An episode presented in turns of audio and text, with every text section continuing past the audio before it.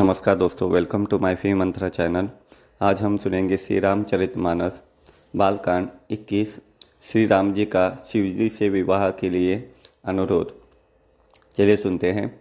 हे शिवजी यदि मुझ पर आपका स्नेह है तो अब आप मेरी विनती सुनिए। मुझे यह मा, मांगे दीजिए कि आप जाकर पार्वती के साथ विवाह विवाह कर ले। शिवजी ने कहा यद्यपि ऐसा उचित नहीं है परंतु स्वामी की बात भी मेटी नहीं जा सकती। हे नाथ, मेरा यही परम धर्म है कि मैं आपकी आज्ञा का सिर पर रखकर उसका पालन करूँ। माता पिता गुरु और स्वामी की बात को बिना ही विचारे शुभ समझकर करना चाहिए।